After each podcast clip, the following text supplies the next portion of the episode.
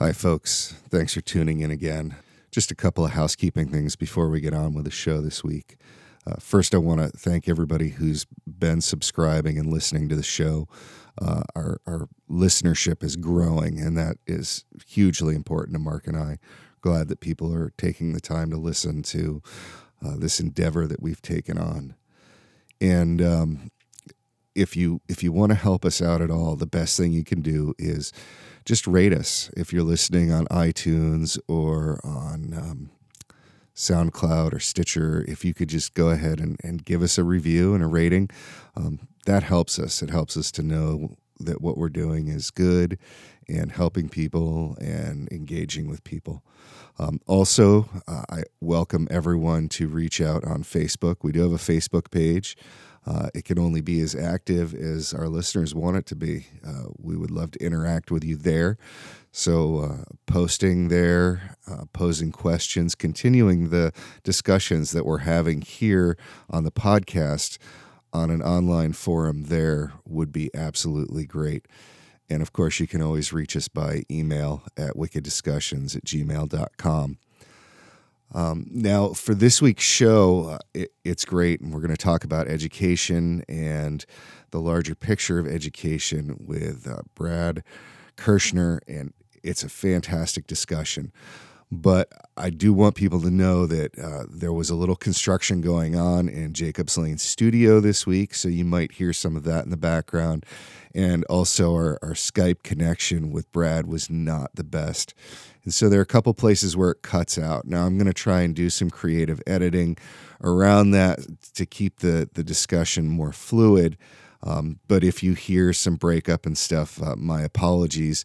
Uh, I just didn't want to cut it out because I felt like there was something that was being said uh, that was too important to not leave in. So, with all that being said, uh, again, thank you so much for tuning in and listening. And um, here's this week's show.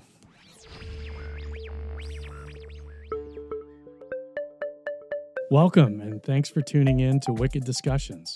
I'm Mark Fischler. And I'm Ian Halter. We think it's time to have some hard discussions. When we say hard, we mean that we're going to have to listen and acknowledge that other people's perspectives are meaningful and therefore have a valuable piece of the discussion. If we're being faced with wicked problems, then we figured it was about time to have some wicked discussions. There's a wicked problem facing the world. We plan to talk about it with civility and respect for all involved. So, thanks again for tuning in. And now let's dive into this week's Wicked discussion.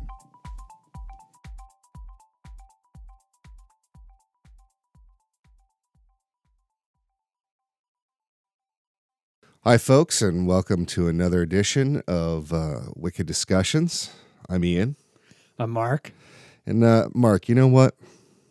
What, Ian? I'm just I'm really confused with the educational system these days. It seems like uh, we just keep starting at ground zero. I send my kid to school. You know, you know, we both have a yeah almost eight year old right now, and uh, why are we still uh, why are we still using pencils to figure out math? I mean. you don't like pencils, Ian? Well, it's not that I don't like the pencils, but like we all have calculators in our pockets now. You remember when we were kids? Our teachers. Yeah, I know the that whole thing, and it's it's crazy because that's like Aurora's prized possession that her aunt Valerie got her at the dollar store or something like that was a was a little calculator to make these quick additions. So I don't know. I'm I I don't know what's going on. I mean, I just think that if we if we could teach with the fundamentals of the technology that we have today, then maybe we could also spend some more time teaching other things in the school system besides just the basics of reading and writing, but you know, how to live in this world together. Yeah, yeah. I mean, the whole issue of technology and its right use is uh, a huge issue, and and fortunately today we've got Brad Kershner, uh, who's uh, a, just a wonderful educator, uh, thoughtful human being who's uh, on the show today. So, uh, Brad, welcome to the show. Thank you. So good to be here. Let me let me say a few things about Brad, and then let's let's get into this. So, Brad is a school leader and educational theorist. He's currently head of the early school at Carolina Friends School in Durham, North Carolina. He earned his master's in philosophy of religion at the University of Chicago, great school, and a PhD in education at Boston College, another great school. Uh, his recent writings and presentations have addressed topics such as complex systems, mindfulness and medi- meditation, human development, integral theory, racism, and the use and misuse of technology in education. So, uh, Brad, welcome to the show. And we've got this you know kind of wicked issue of of of education because you know we we don't know where tomorrow is totally going and we know too that there are, are serious issues in the way uh, in terms of equity in terms of how everybody has a chance to be fully educated we know there's differences between urban and rural schools and really just all over the world. Like, what are we going to do to to develop uh, people to a stage of awareness where we can be really successful in the world that we live in? So I know I just threw out a lot, and we're just going to let you deep dive. But again, welcome to the show. Uh, honored to have you, and and honored to listen and learn. Thank you. Yeah, thank you so much. It is it is such a wicked issue, right? I think I think education is a great example of how you, you, you can't really look closely at one aspect of it without realizing how it's hitched to all these other aspects, right? Because if you're going to talk about education, you're going to talk about a certain perspective on education, right? And mm-hmm. and and and sort of you're going to be presupposing certain goals um, and certain ideals. And then once you really look at that, then you start to realize, well, there are different perspectives on education. And there's so many um, interrelated things in society in terms of how does the economy impact education. Like you said location and and equity and demographics um, all all have an impact. And there's this historical picture right? So we have to understand sort of how things have gotten to be the way they are and sort of why why are things the way they are and how do we understand our moment in time because it's one thing to think about um, child development and human development and what we should be doing. But then there's also ways in which education now is very different than education 50 years ago or 100 years ago. So picking all that apart um, is a really important thing to do. And it's a big part of what I try to do when I'm working with teachers and parents is to try to get some clarity around a certain ideal for education, right? Trying to get people on board in terms of creating educational environments that are conducive to human development. I think that it would be useful for our listeners to kind of think about human development, uh, you know, at least child development in terms of, you know, stages, processes, values, um, those kinds of things, so that we can then kind of critique or at least look at the public school system and the way that we educate and how either there's a misalignment there or there's an alignment there. Yeah. So so the thing about human development is it's it's so interesting because it implicates ourselves, right? Like there are there are more or less developed perspectives on human development, right? There, there, there are more or less mature views of human maturity. So as soon as you start talking about human development, you're sort of implicating yourself um, and giving yourself a chance to, to, to, have some metacognition about what perspective you're coming from. Um, and then there's also sort of the domains of adult development and sort of understanding what perspectives can we take on education and how do those perspectives relate to um, how things have unfolded historically, like what perspectives have dominated at different places and different times that have led to environments being shaped in certain ways. Um, and then also child development, which is which is in some ways simpler um, because children are not actually creating their own environments.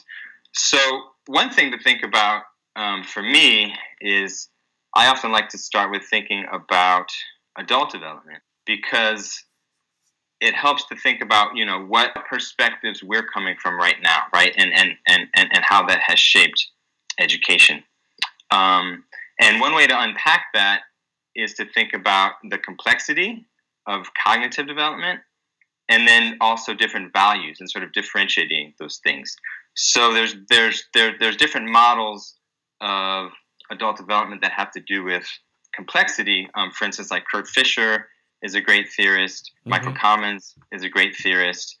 Um, so as we're going through these stages of cognitive development, it's really helpful to see that they sort of build on each other, and there is this hierarchy, and and they've they've sort of manifested at different times and different places. We've got this new generation of kids and and coming through, and we want to uh, instill not just the the was it four R's, three R's, whatever it is, but we also want to help them understand their place in the world and the world is a larger picture which is great. Kids are kind of malleable and, and they're easy to teach, but what about their parents, let's say?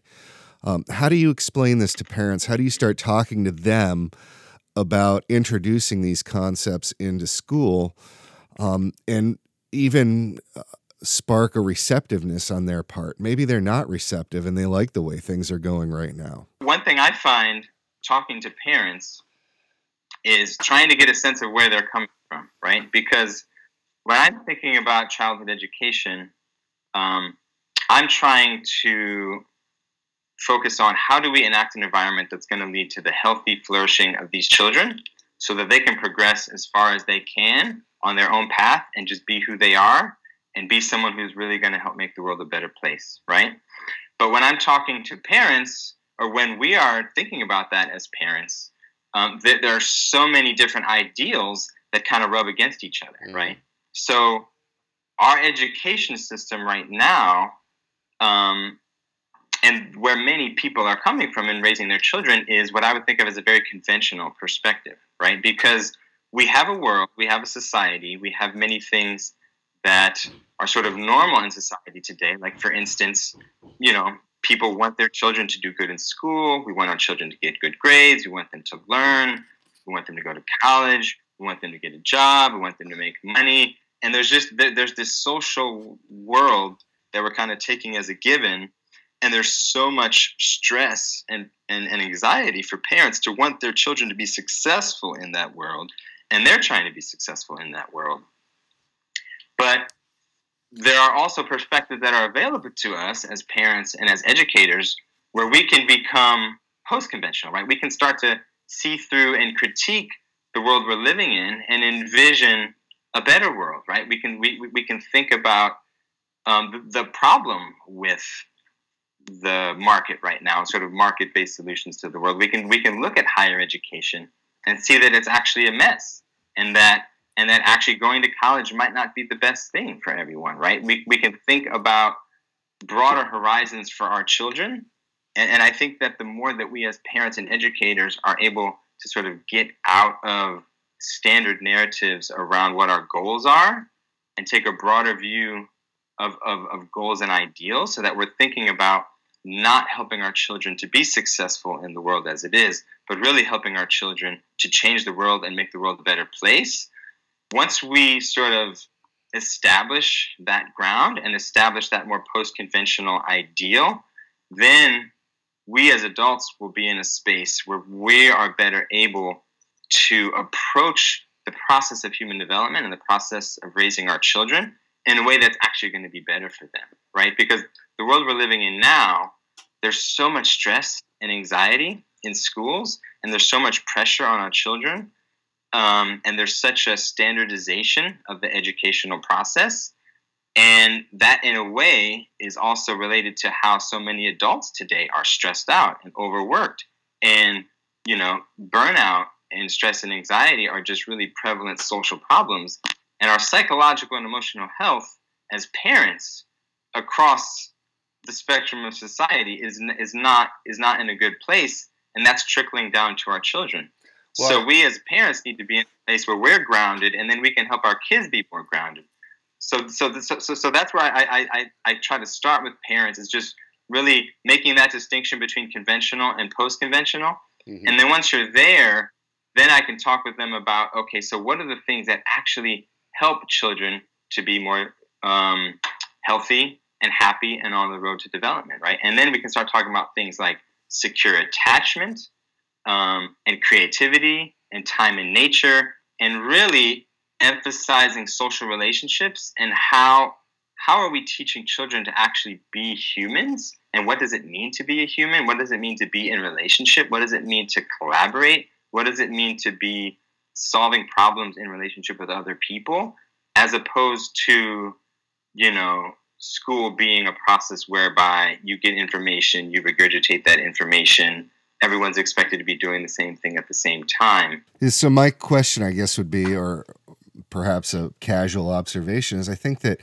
kids when they start this process are are more at the point that you're talking about as an endpoint. Um, and it's really the parents that sort of change their mindset. I'm, I'm kind of thinking about uh, an old john lennon anecdote when a teacher asked him when he was young what he wanted to be when he grew up and he said i want to be happy and the teacher said i don't think you understand the mm-hmm. question and his response was i don't think you mm. understand the answer yeah yeah, that's great. You know, that's a really that's a really interesting insight there is there's ways in which children are tuned into life in a way that adults have lost and it would benefit us to tune back in to that sort of wavelength where they are in some ways in the present and oriented in like healthy and natural ways um, and then of course there's other ways in which like development is real and kids tend to be more narcissistic than we are and, and, don't have the complexity that we do. But it's like, how do you go through the process of maturation and, and continue to develop the complexity of your perspective taking, but actually not lose touch with that sort of grounded, embodied, emotional, joyful, playful. You know, and me personally, like I'm someone who has spent a lot of time reading and studying and meditating, but being a parent now of a nine year old, and being an early childhood educator has helped me so much to stay in tune with that childlike playfulness and that joy of life. And it's something that we all do need to, to stay in tune with because really what's it all about if we're not if we're not living in joy and living in love and living in, in that relationship with with children and it also for me like being with children in that way and learning being open to learning from children in that way I've read and learned, and to not just transmit it verbally or through writing, but presence, right? Like, how do we as adults actually show up with a presence with children that actually transmits what we know and what we understand and some degree of wisdom and maturity, right? And, and, and actually, when you engage that sort of more subtle process as an adult, and you actually become really sensitive to how you're in relationship with other people, and especially to your own children, or if you're a teacher to your students, and if you're tuned in to that really emotional, embodied relationship and being attuned to children emotionally and seeing where they're at and seeing them all as individuals, then you're really engaging what I think is the ideal educational relationship where you know I mean that, that's that's what it's all about right like being humans together and being tuned into each other and not being stuck at that sort of mental abstract level of like relaying information and ideas. Mm. Does so, that make sense? Yeah. Could you talk to us about what you see uh, as an educator as some of the ways uh, that we go about conventionally educating our, our kids and at least through the public school system and the and all the the testing and and and some of the ways that you describe what are what are some of the problems i guess? What are what are some of the problems that you see? And then we can maybe look at from a developmental perspective ways that we can maybe do a better job in some of the ways that you and Ian were just talking about in terms of interrelating, interconnecting, collaborating, seeing the whole human, all of that. Where where how are we coming up short in you know th- that's led you to to be a, a part of an alternative school? Um, a lot of the problems that we have in education come down to standardization and our inability to really um, embody and acknowledge how people actually are unique, creative individuals. Um, and I think the reason for that is, you, you know, and, and, and this gets into this bigger picture of development and how it's enforced is there are a lot of background assumptions um, and stories that are sort of animating what's happening in society. And this is one reason why education is such a, is, is such a wicked problem because of the way that it's tied into our government and economics. Um, you know, one one way of describing a sort of background assumption of what's happening is reductive human capital theory, right? So one way that we reduce the complexity of what it is to be a human and reduce the complexity of education is to sort of make everything a commodity, right? So education is tied into a bigger economic structure, which right now we're seeing relies on the commodification of, of, of everything, right? So education is a commodity, and children are seen partly as the commodity itself, like they're the product, and we're we are we've sort of found ourselves in this system where, in, in order to ascertain whether education is working or not, we have to be able to quantify it, right? So once we quantify educational value, we've reduced the complexity immensely, right? And when you reduce the complexity in that way and make it so that you have to quantify it, you have to therefore standardize it, right? Otherwise, whatever you're quantifying or measuring isn't going to mean anything. So once you sort of buy into this notion that you have to um, assess and judge and compare in order to determine educational value, then you're going to be on a very toward um, standardization and toward quantification, right? So what we see how this has played out over the last 30, 40 years is our educational systems have been more and more about manipulating those quantifiable outcomes, right? So it's really been a race to the bottom to have lots of perverse incentives within the educational system to simply manipulate test scores, right? Because that's that ends up being the way that we're determining educational value.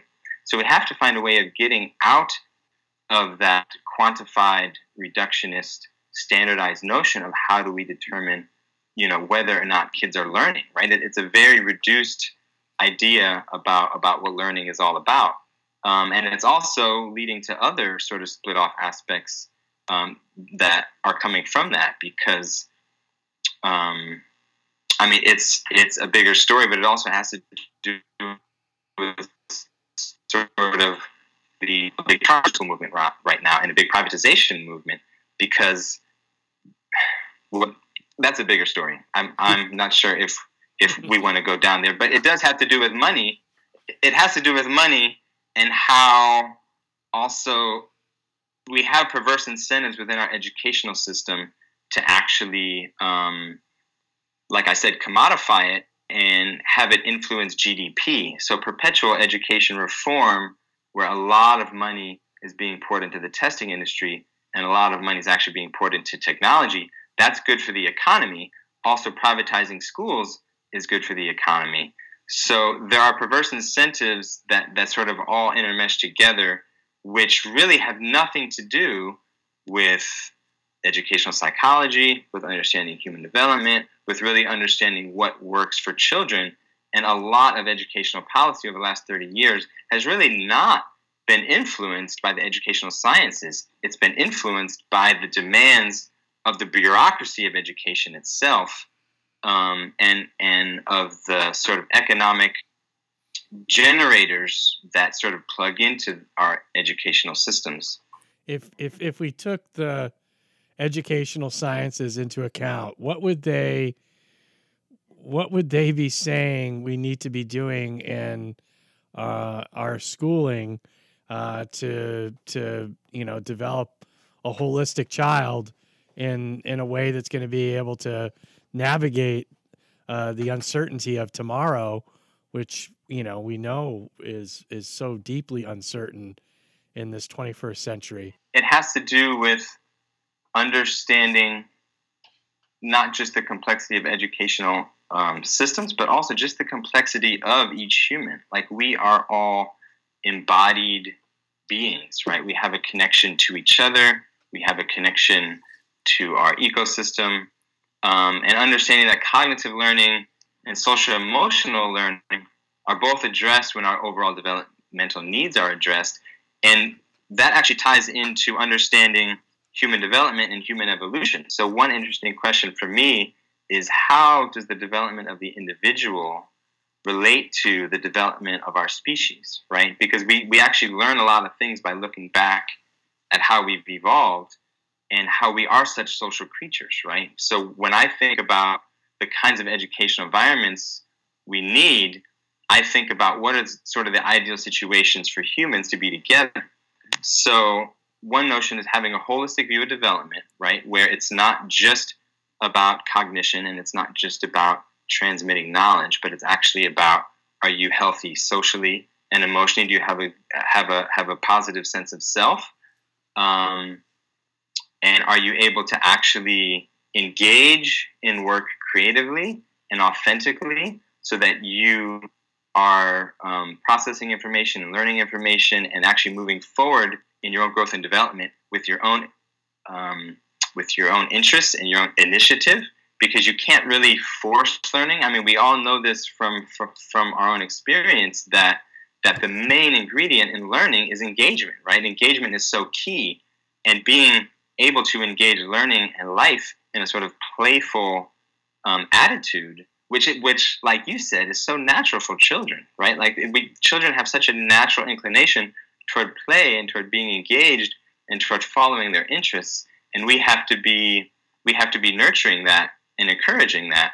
And one of the ways that we do that is, first of all, by seeing them as really sacred individuals, right? Not standardizing their experience, not not transmitting to them in so many ways the communication that um, you know focusing on how they measure up against others like for instance you know when we're thinking about young children and learning to read it is very possible for all four five six seven year old children to be in educational environments where they all learn to read but it never becomes this hyper competitive thing where they're getting feedback about whether or not they're a good reader or a bad reader, right? And that happens in so many schools because the, the, the process is standardized.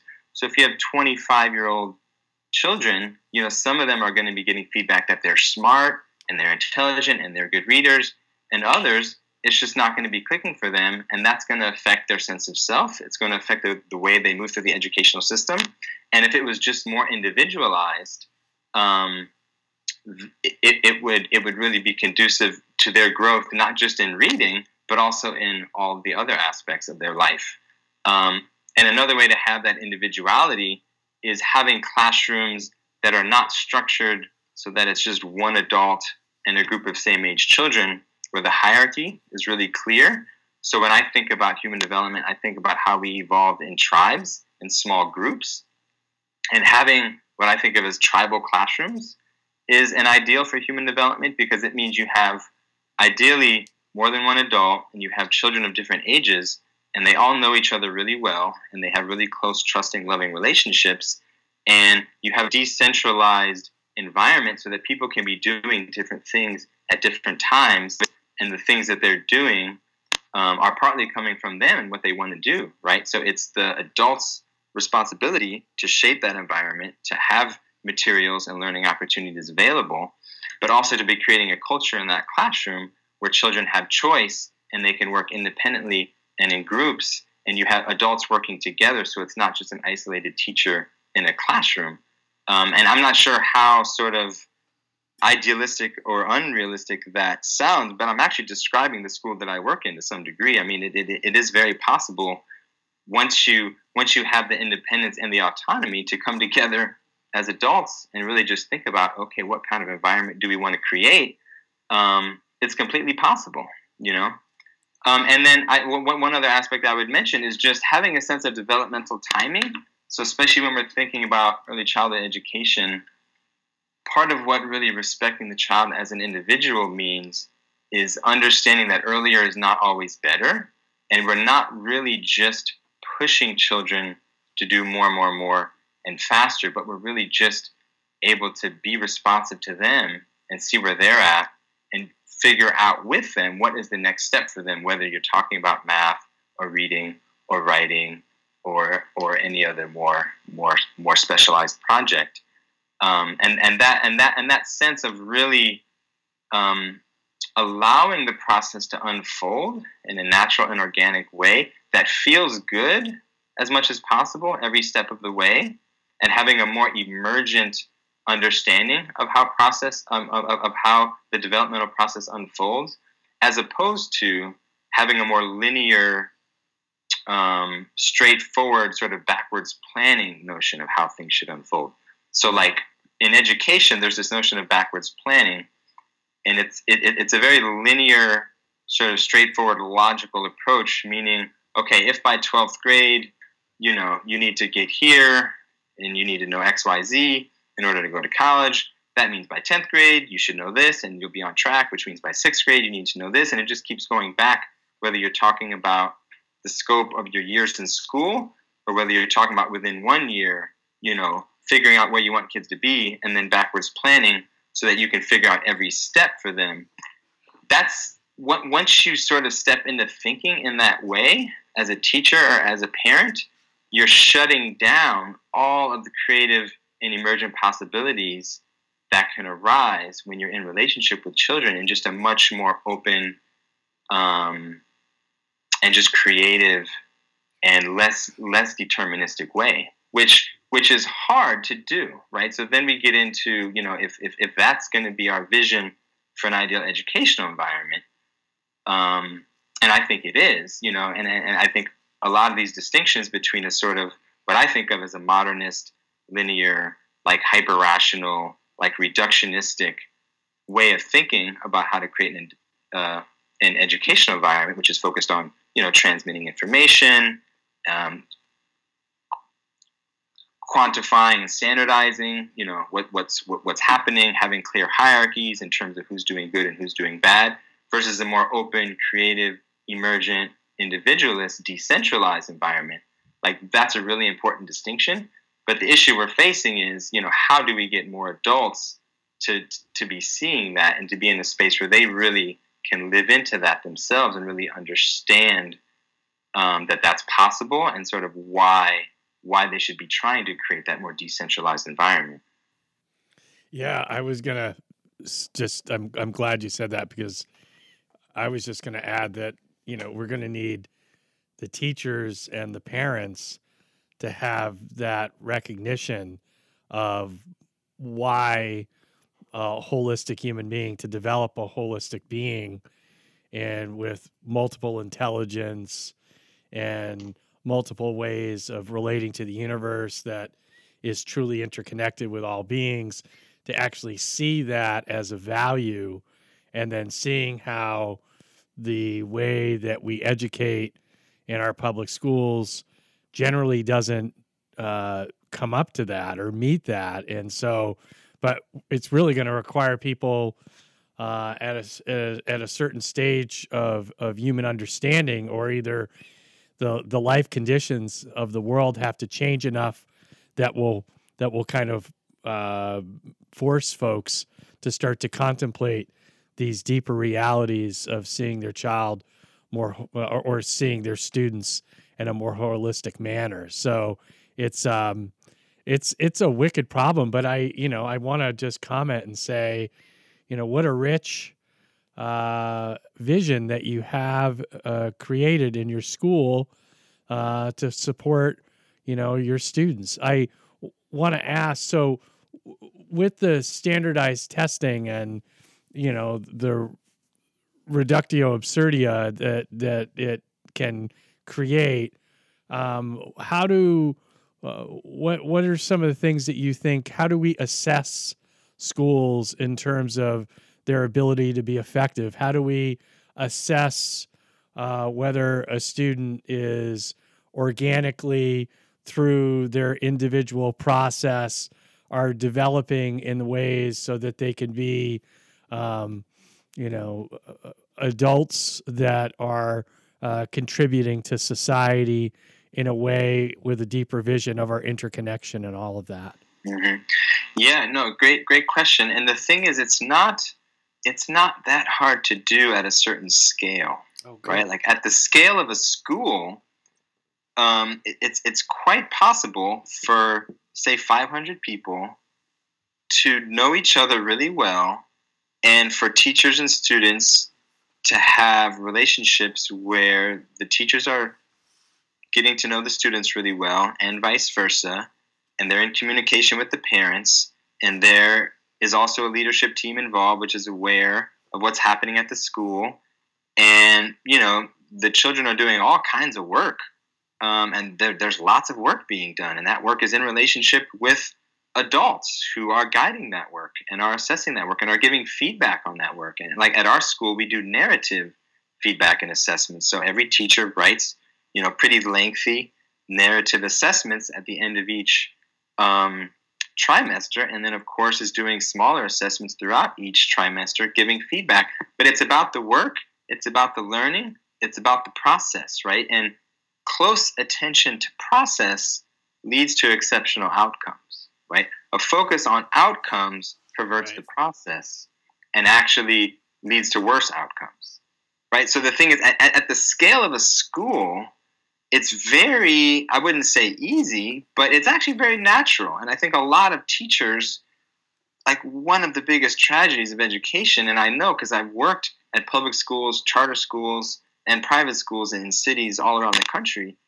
and so many people who get into teaching the kind of environment i'm talking about are the kind of environments they want to be in right like there's yeah. so many young teachers who are very idealistic and they all want to be at a school where the principal's saying what I'm saying, you know, and like they all they all want that, but they enter these huge bureauc- these huge bureaucracies where the scale is too big because it's at the level of a city or a state, and it's all about um, it's all about data, right? And like big data, and and and the way that like we're going to scale with quantified data and therefore reducing value to that data is what we need to get out of. And another tragic irony of the situation is that charter schools began as a progressive idea to enable schools to have more autonomy so that they could actually enact the kind of environments that I want to enact, right? Like, it, it, it, it's because it's true. I think schools do need more autonomy. And a big problem in public education is when you're in a huge bureaucracy, the way that um, complexity gets reduced at each stage of interaction, right? So it's like if the superintendent, you know, is looking at test scores and then that trickles down to the principal putting that pressure on the teachers and that trickles down to the teachers putting pressure on the students, as opposed to if that school of teachers and students and principal was independent from that superstructure where things have to be quantified and sort of aggregated, um, then the creativity of the adults could be unleashed. And that's what I see at a lot of independent schools is there's just more creativity unleashed because people have more freedom. What's happened with charter schools is the seed of that insight was there, but they're still tied in to this much larger system of public education, and it's become a very competitive marketplace of schools because it's so plugged in to a sort of you know late capitalist, like hyper commodified, um, sort of just capitalist economy where we're judging schools based on these outputs and there's a lot of money tied to those judgments. Schools are in competition with each other and charter schools are in competition with district schools and it's actually just um, accelerating the race to the bottom in terms of the hyper focus being on manipulating those test scores. So schools have perverse incentives to really just focus on the test scores because that's how they're being judged and they're competing with each other because the scale's too big so I would say what we need to do is to find a way to actually take that that the seed of the idea of charter schools, which is giving schools more autonomy, but actually authentically give public district schools more autonomy and release them from the burden of, um, of, of, being in these larger systems where schools are in competition with each other. And we need some real leadership at the system level down to really see the wisdom of that kind of decentralization, right? But that's where you get into the mind states and the perspectives of leadership, because if people are not really seeing the logic of decentralization and the logic of like creative emergence and how beautiful things can arise in independent schools if they have freedom, even if they're tied into a public education system, um, and and to let go of the more reduced, perhaps more modernist notions of value and order and assessment and um, accountability, right? Like we have to actually grow beyond some overly simple ideas about accountability and assessment and get into more nuanced understanding of okay, well, if I have independent public district schools where principals are actually free to create the best community they can with their parents and their teachers, you know, and we need to have accountability around that. Well, it should just be more qualitative, you know, is what it comes down to. I mean, I could envision a public district where system level people go visit schools and spend time in those schools and do qualitative assessments and surveys and interviews and just get a sense of what's going on at that school. And so it sounds I like, think that that could work. It sounds like you're describing sort of a catch 22 situation in that right now, that sort of qualitative sort of assessment um, involves a level of trust, right? If you can't count the beans, then you're trusting that the beans are in the bag. And developmentally as a society, I don't know if we're quite there at that level of trust, but yet if we could get there, then our kids going through the process of education now would be able to trust their fellow human to educate their kids to get them to that point. So true. And trust it, the trust is really key there and it really it really and that's where we also tie into all these other factors of like why you know what what are all the reasons why in, in the society that we're living in we're so hyper individuated right and and we have these um, we've been sort of trained in many ways to value individualism and meritocracy and and we've sort of gotten away from a more trust-based relationship-based way of relating to each other um, partly just because the complexity of society just continues to increase and the scale is so big um, and, and it's not a simple matter. But in my experience, at the level of a school and a neighborhood, the relationships can be really rich and people really can trust each other. Well said. In one of our first episodes we did, we talked about the issue of loneliness uh, and and uh, how you know Barack Obama's Surgeon General uh, considers it an epidemic uh, that uh, is is killing uh, people at an alarming level, and and really much of what you describe in terms of intergenerational connection, collaboration, um, recognizing the interconnection of all beings, uh, really is to me is an antidote to some of our collective problems that we're facing uh, in a hyper individualistic culture, and uh, and and so, you know, maybe that if we can recognize the epidemic that we are in and and the level of, you know, I work at a university and, um, you know, part of it for um, for my main job and uh, and you know speaking with folks at the counseling center, working with students. You know, anxiety, depression, uh, loneliness are right at the right at the top, and uh, so it's kind of you know it's ironic because we have in so many ways. Uh, maybe this is a bridge towards what you may want to talk about with technology. But in so many ways, we are more connected than we ever have been. But um, that the depth of that connection is is seems to be problematic.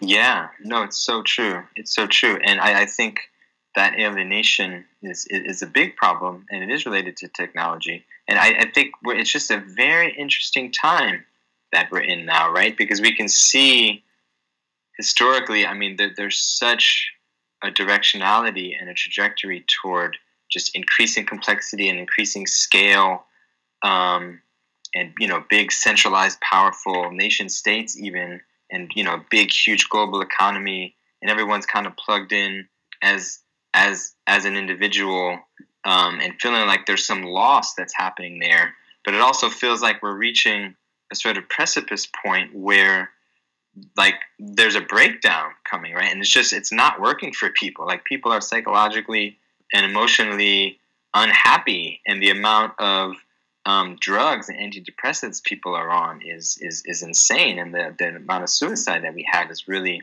is really scary. And just just just the stress that we have in our schools for our children, parents, burnout. You know, it's really it feels like both economically and psychologically, emotionally, people are ready for some sort of phase shift, you know? And the interesting sort of catch 22 that we keep coming to in terms of it's like we have these broader, deeper perspectives available where we can envision, you know, really beautiful, idealized, decentralized educational environments, but that's actually just not what people are sort of thinking about or, or expecting. But whenever I talk to people, it seems like it's really easy to resonate and it, it, it's really easy to actually come to sort of share that ideal. Um, and similarly with technology, like we're all plugged into our phones and we're all, you know, becoming somewhat addicted. And like the dopamine release that we're getting in our brain every time we click on something is like influencing our behavior and our habit patterns. Um, but at the same time, I feel like there is a pretty widespread um, hunger for more human connection and for people who are raising children now, you know, to really want something for their children that's not just a continuation of the road we're going down now. Um, so I, I, I, I don't know what the future holds because I think that some things are in motion that are not going to stop. Like it's, it's not like we're going to go back to a less technological time, and it's not like I would even advocate for that. Um, but I do think that we need to be aware of the dangers of technology and the importance of kids having downtime and time in nature and not losing sight of the fact that we are just physiologically and energetically connected to our ecosystems, right? And like children and having time in nature and allowing the ecosystem of their mind and body to be in tune with and integrated with the ecosystem of the biosphere is what's going to enable you know relationships for them that will empower them to actually live a certain way to help take care of the biosphere right like we're so disconnected from each other and we're so disconnected from from the earth and nature. And that is connected to our relationship to technology. So for me just to get more concrete as a parent you know my daughter you know we had almost zero screen time for the first three years of her life right? Like I, I, I wanted her to grow up in a world where her sort of natural state was in relationship with human beings and plants and the earth and outside and, and, and just, just having that sort of embodied life. And even and now that she's nine years old, it's still like it's very limited. Like we as parents have the responsibility to help establish the habits and the norms for our children. Um, and I think we need to do it with this broader perspective in mind of, you know, it's not just about getting through the day. It's really about how are you teaching your child to be a human being and what does it mean to be a human being in the world and even if it means we have smartphones and we have access to tons of information um, and technology is going to continue you know and maybe maybe computers and screens can replace books and chalkboards um, but one point that I really try to hammer home with with with people talking about education is that they can't replace people. You know, like technology can't replace human relationship, and it also can't replace the biosphere. So, like, those are two things that we need to continue to be engaged with and have healthy relationships with. And whatever we do in terms of digital technology, we want to integrate it into our life so that it strengthens and improves our human relationships and improves the health of the biosphere and our relationship to nature. Um, and again, like I feel like everything I'm saying, it feels so obvious, and I don't feel like people would really disagree with it. So it's just funny how so much collective human behavior is not moving in a direction that would sort of um, be aligned with the, the, sort of ideals that I'm talking about. And, and, and then we're back to that catch 22, I guess, in terms of why are people you know, not able to set those boundaries. Well, I think we have a, a love obsession with with tools and you know i mean that in a figurative way as well as literal. Like we love our tools our phones our computers our access to knowledge in the greater world but also in the educational system we focus on the tools learning the basics of mathematics or how a sentence is structured rather than grabbing the curiosity that that a child naturally has and fostering that and then providing and teaching them how to use the tool to get to the answer they're looking for. I mean my my child is no exception. She spent the first, you know, 4 years of her life that she could talk asking why. Why why why why why. And if I had spent that time handing her uh, a piece of paper and a pencil and saying you have to learn math in order to get your answer, she probably wouldn't have done it. But to spark that curiosity and that creativity, and the tool is an afterthought to get there, then you know things would probably go better. I don't know. Mm-hmm. Mm-hmm. Um, Brad, in terms of uh, uh, you know, you gave some, I, I think, some really neat ideas, and I just want maybe for you to expand on that. So, most of our listeners um, are going to have children in public schools, or maybe there are children in public schools listening to our podcast. Um, so, what what are your recommendations in terms of supplementing the experience and you know that can transcend and include you know the the conventional model of education because after all you know even even uh, even if your kid goes to public school for 180 days a year, they're outside of school for you know 185 days a year, and and uh, and they are outside of school for you know uh, 16 of the maybe 24 hours out of the day, and so there's a there's a, a tremendous amount of time where a parent can have uh, a huge influence on their child's experience. And so, um, how how does a person, in your opinion, uh, that doesn't get to go to Brad Kershner's school, uh, you know, supplement their students' experience so that they can have a, uh, you know, your nine year old child's kind of experience? Yeah, I think it's funny because it may be counterintuitive and I think the challenge for a lot of parents is really allowing themselves to trust in the simplicity of it because less is often more. And I, I, think when it comes to raising children, it really is true in so many ways that less can be more. And like you said, in terms of you know the amount of time that a parent can have with their child and the impact that can have, but really, if you look at people's lives, how much time are they really spending where they're where the quality of the time is such that they are fully present they're they're not doing anything other than being with their child and seeing what comes out of that relationship right? So like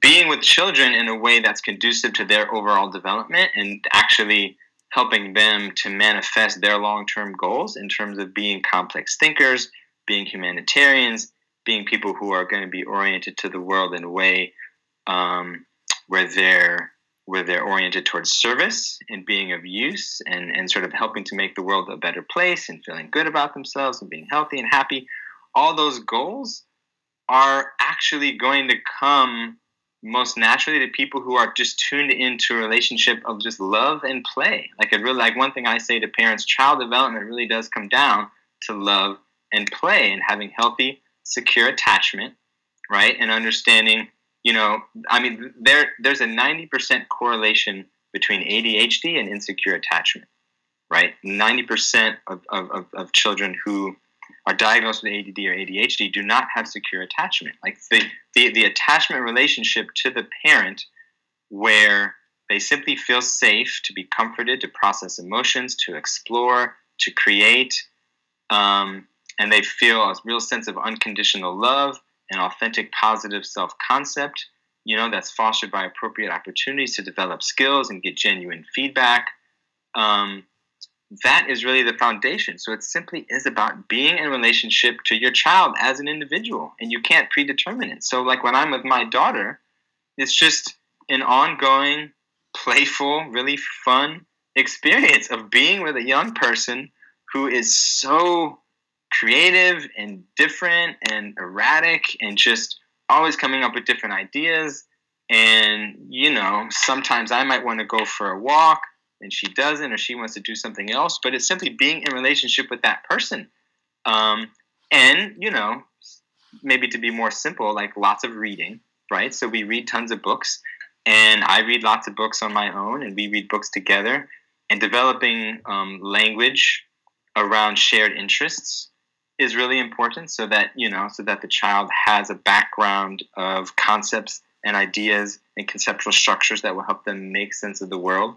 But i would say it's just, it's just so simple that really often when it comes to parenting in the 21st century it's addition by subtraction. You know like if, if we actually have firmer boundaries around screen time and we have maybe firmer boundaries around what we eat too and we're sort of just ensuring the basics that our kids are not like eating junk food and looking at a screen for a significant portion of their life and they're actually forced to be in relationship with us directly and figuring out how we want to spend our time together um, they're going to be all the more likely to be securely attached to you as an adult and therefore um, to just have a positive self-concept and be more likely to to continue to explore and take risks and engage in the world that's going to lead to them continuing to grow on their own path. Because as a parent too one thing you have to realize is you can't control it.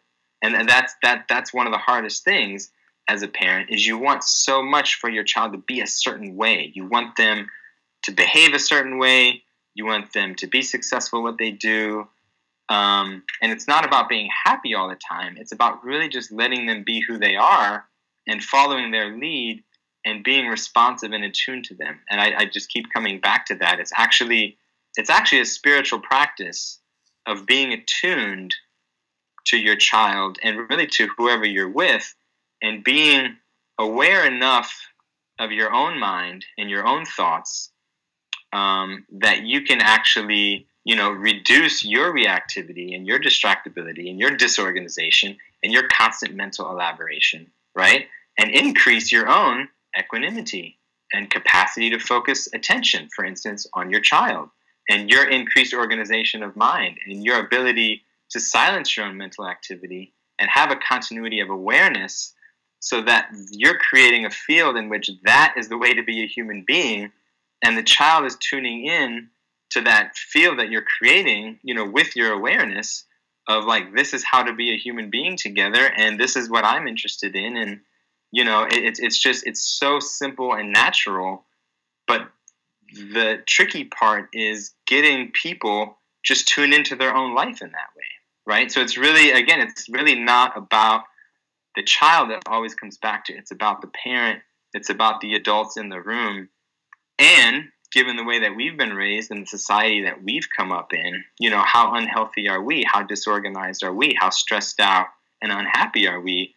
And what can we do to really shift our lives so that we're creating a model for our children? Because that's actually another big point I'd want to make is whether you're talking about parenting or teaching, it's fundamentally not didactic, right? Like you can only teach so much in a didactic, straightforward, explicit way. That's generally not how people absorb information in a way that's really going to be meaningful to them, right? We learn mostly through osmosis, right? Like mostly through modeling. Like we actually are so impacted by the people around us and the world around us, and we're taking in so much information, and it's informing how we act, and it's informing our being in the world that really being sensitive to how sensitive our children are is really the key, which is another huge insight I've gained as a parent is just seeing how sensitive my child is. Like if I just change my tone of voice the slightest bit to show frustration or anger or disappointment, it has a huge impact on her, right? I mean, we, we can have how many times have we been through really significant emotional meltdowns because my tone of voice was such that I communicated frustration to her even though I thought I was holding it together, right? But she's so tuned in because she cares so much and we're so attached that those real subtle differences matter. And being a parent means you're getting feedback about how much your tone of voice matters, right? You're getting feedback about how much what you say matters. And if you actually engage the process as a parent or a teacher where you're open to that feedback and you're wanting to learn from that feedback and you're actually wanting to be a better person through that process of getting feedback from this young person who you honor and love so much, that can be the most transformative thing in your life, regardless of how many books you've read or if you've done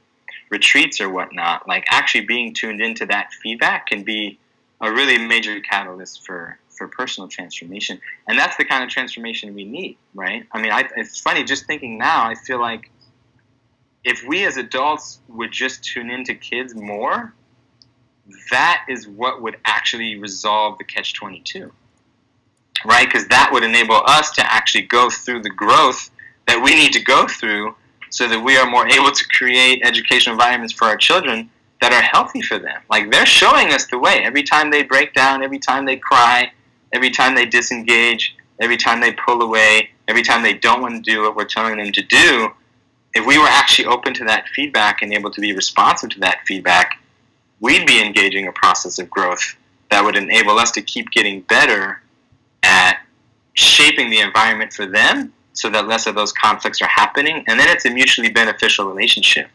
So that's the that's the sort of ideal sort of process that i that i have in mind. But it's simple but it's not easy i suppose.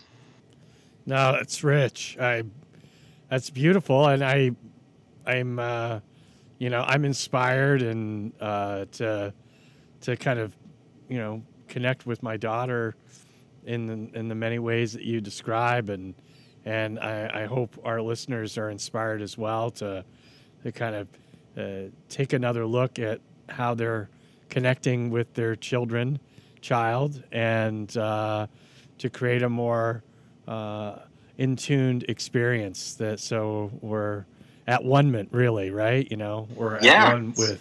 That's what it's all about. And then the process and the goal, right? Are they they just collapse into each other. Because it's like if we're if we're actually engaged in that process then we've already reached the ideal. We just need to keep doing it and keep practicing right and not get sidetracked. There's there's so many things that pull us away from that.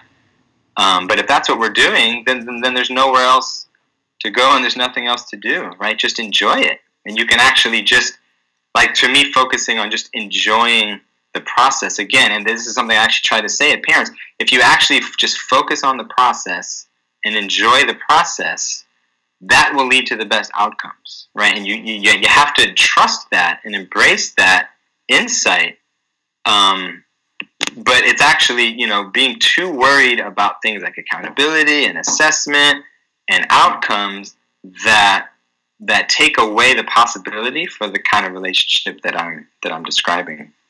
Yeah, the the you know less is more, and the simplicity of it all is is really um, uh, is really awesome, and it you know it reminds me of one of my favorite Tao passages from the Tao Te Ching. You know, a good traveler has no fixed plans, and kind of allows their intuition to guide and and really you know that that kind of unique road that you've you've helped us all see that each child, you know, with their own individualism and own unique expression, are going to take a very unique path to their uh, developmental process of maturation over time to to fully function uh, in in our society. And uh, but to be open to the possibilities of how that child where they're going to go and and what different kinds of uh, ways that they need to interact with the universe to kind of get